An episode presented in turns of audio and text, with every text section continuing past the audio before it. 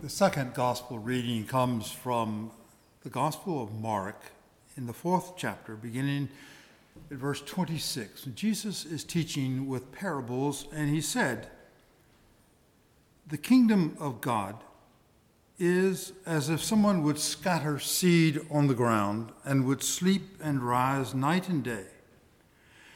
And the seed would sprout and grow. He does not know how. The earth produces of itself first the stalk, then the head, then the full grain in the head. But when the grain is ripe, at once he goes in with his sickle, because the harvest has come." He also said, "With what can we compare the kingdom of God? Or what parable will we use for it? It is like a mustard seed, which when sown upon the ground is the smallest of all the seeds on earth. Yet when it is sown, it grows up and becomes the greatest of all shrubs and puts forth large branches so that the birds of the air can make nests in its shade." With many such parables, Jesus spoke the word to them as they were able to hear it. He did not speak to them except in parables, but he explained everything in private to his disciples. This is the word of the Lord. Thanks be to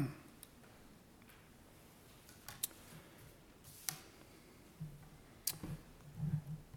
A grain of wheat remains a solitary grain unless it falls into the earth and dies. But if it dies, it bears a rich harvest.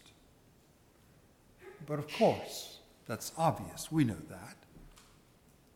But Jesus is talking about his own death and the revolutionary new kind of life that that death is going to make possible.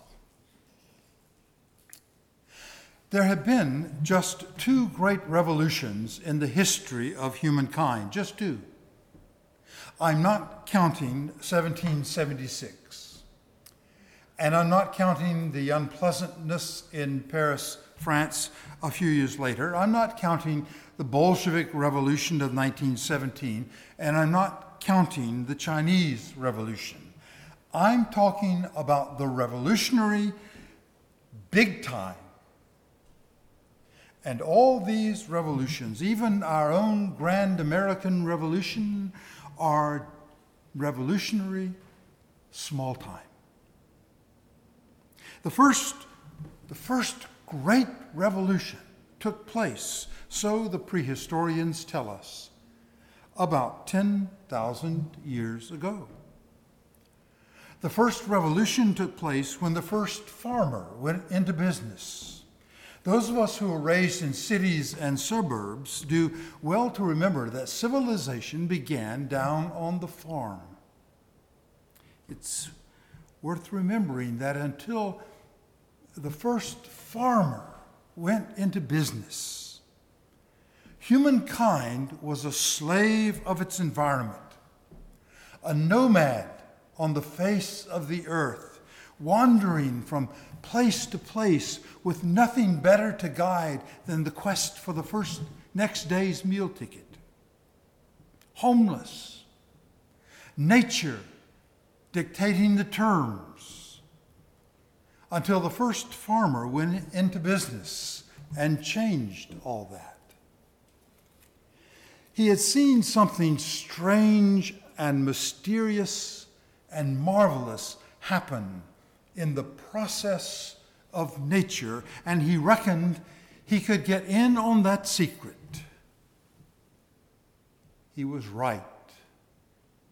The secret was this: a grain of wheat remains a solitary grain unless it, it falls into the earth and dies, but if it dies, it bears a rich harvest. He must have been a very brave man, that first farmer, that first revolutionary. He must have looked completely crazy to his primitive prehistoric neighbors, for here's what he did. He took a handful of good living grain seed that could have filled hungry mouths, and he threw it away.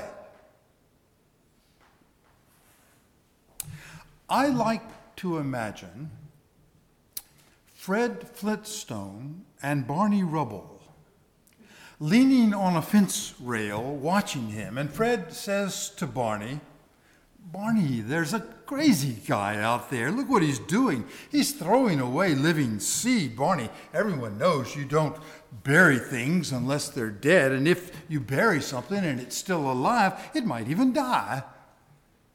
And Barney, who always likes to see the nice side of things, says, well, never mind, Fred. Maybe he's, he's fond of the birds. He's, he's feeding the birds, Fred. But that first farmer, that first revolutionary made his point. Whatever Fred and Barney thought about it, whatever they whispered to their neighbors, it worked. Spring came. And first the blade, and then the ear, and then the full corn in the ear. And the first revolution was on its way because it was true. A grain of wheat remains a solitary grain unless it falls into the earth and dies. But if it dies, it bears a rich harvest. That was true. At last, humankind, men and women, could stop being nomads, wandering the face of the earth at the mercy of nature. At last, for the first time, literally, men and women like you and me could say, now I can strike roots. Now I can have a home.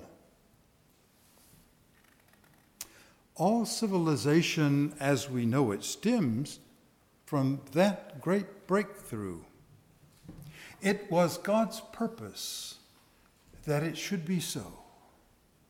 It was God's purpose that Adam and Eve, that humankind, that you and I have dominion over nature, not just the fruits of the field, but the fruits of science and of technology and of industry, all part of the blessed, loving purpose of God for God's people. And year after year, is it not true, year after year, pandemic or no pandemic, still from the cornucopia of nature, God tumbles into our lap more and more of God's good gifts. It was God's purpose that we should be so blessed and so enriched. And yet, somewhere along the line, something calamitous has gone wrong. Things have gotten upside down somehow. Someone who had gone on a trip to India, upon coming back, told of seeing on a railway station platform there a very large crate on which had been painted in red paint. Danger. Keep at all times bottom side up. Across which a nervous railway station official had written in chalk, to avoid confusion, bottom is labeled top. Danger, which way up? All the things we used to think we knew were good either seemed to be not so good, or perhaps even now a little bad. All the things we used to think were bad now seem to be either not so bad or perhaps even a little good. The truth is called fake, and the lie is called the truth. All our heroes have become villains. All our villains have become heroes. Danger. Which way up?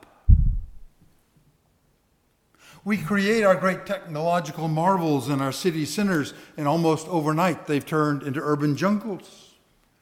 Our standard of living keeps rising, our quality of life keeps falling. We own more things, we get less joy. We're possessed by our possessions. What's gone wrong?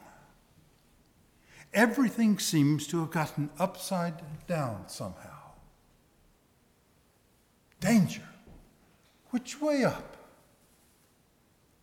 Because you see what's happened.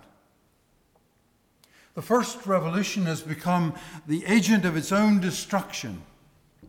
The first revolution has become the agent of its own destruction because we've forgotten the second revolution. Let's start again. Look, I implore you, don't say, I've heard all this before. I know. Don't say, we've said all this before. I know we all have. I implore you, will you hear as if you've never heard it before? Will you listen to the story of the second revolution? This time we know the revolutionary's name. We know where he lived. We know when he lived. We know how he taught. We know how he died. We know what happened after he died. And we know that he seemed completely crazy to his primitive prehistoric neighbors, Fred and Barney, still there, still leaning on the fence.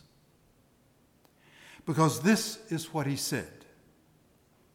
He said, look, you already know the secret of the first revolution. You already know that God-given secret, the secret of growth in the world of nature. A grain of wheat remains a solitary grain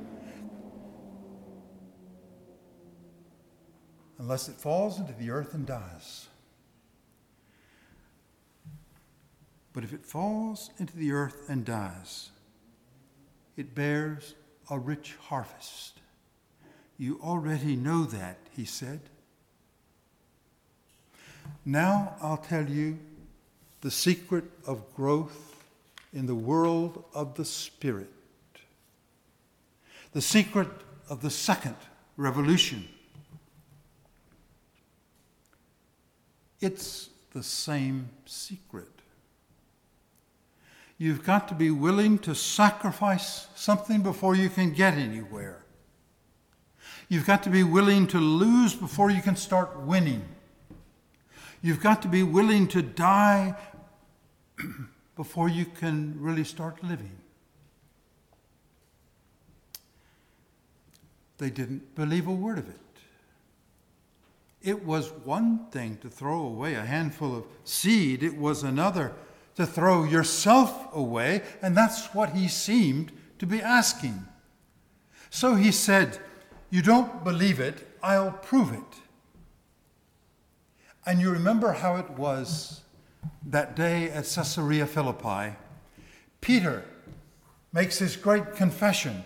You are the Christ, the Son of the living God.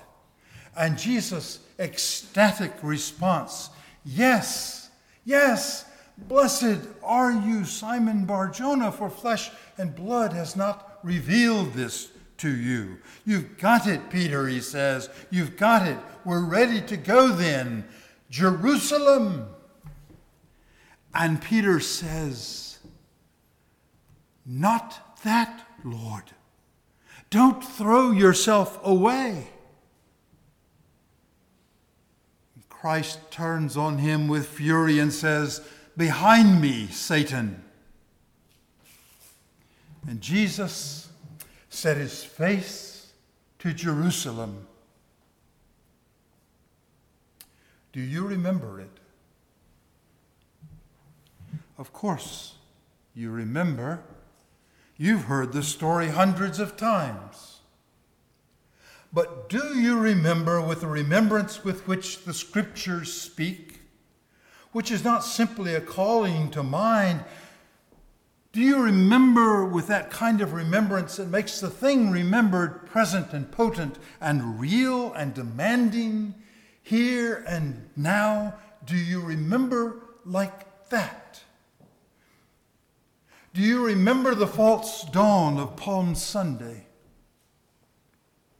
Do you remember the strain and the stress of the days that followed? Do you remember how they met in the upper room that night and he said, remember, remember, remember me. Do you remember?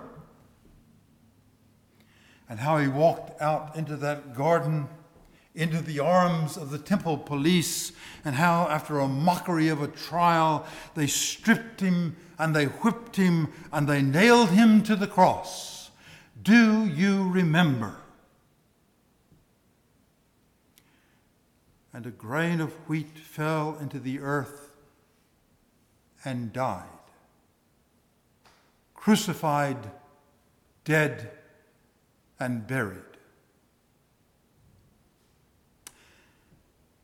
And then, do you remember, like a seed in springtime that can break through solid concrete, that blessed seed grew and the stone moved and the second revolution exploded in the face of humankind. Do you remember? Can we see the revolutionary implications of the gospel we profess? I'm frightened by the implications of what I hear myself say. I'm scared that there are some of us in the Christian church who are so busy trying to be beloved caretakers of our own exalted statures and our own way of life that we are deaf to our own profession. No sacrifice, no harvest. That scares me. Self-interest or self-giving? Saving your life or losing it? Which, which is it to be? Hey, don't answer that one too quickly. This is the revolutionary big time, remember? It's not the little league. It's not a handful of grain he's asking, it's us. He's asking us to throw ourselves away for Christ's sake. And that scares me. It scares me when I begin to think what it may mean for us, what it may mean for our communities, what it may mean for us as a volatile nation. It scares me when I think what it may mean for the churches we serve and love. It may mean they've got to die before they can be reborn. The churches as we have structured them, I don't want that. I've got a vested interest in these structures. They're the structure for what I do.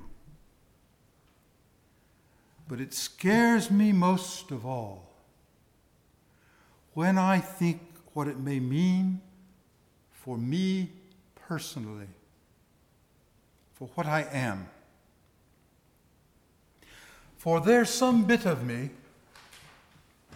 my selfishness and my possessiveness, my self-righteousness and my pridefulness, my prejudice and my apathy, my resentments and my anger.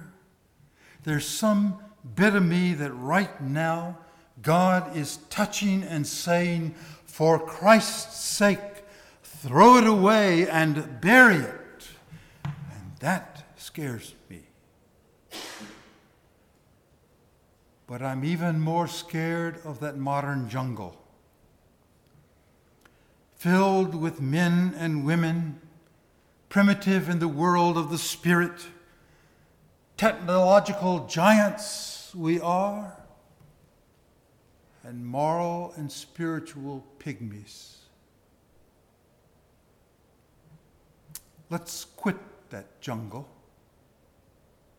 Let's strike roots, find our spiritual home. Here, now, why not? Nomads of the heart no longer.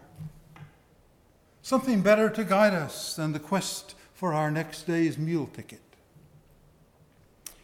For this is God's truth. This is the truth of Christ. if we are ready to share with Christ in a second revolution, be sure, be very sure, that as we share in his sacrifice, we shall share in his harvest. As we share in his death, so we will share in his life.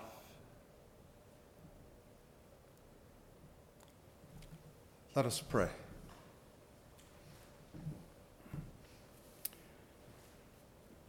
Dear God, we know it's true,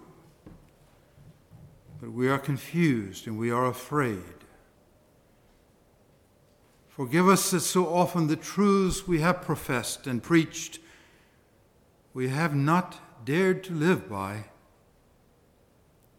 Give us insight to know what that truth means for us and for our troubled world, what we must sacrifice, what we must forsake and throw away for Christ's sake. Then give us the courage to do it. You have set before us this day life and good and death and evil. May we choose life, that both we and our seed may live. Amen.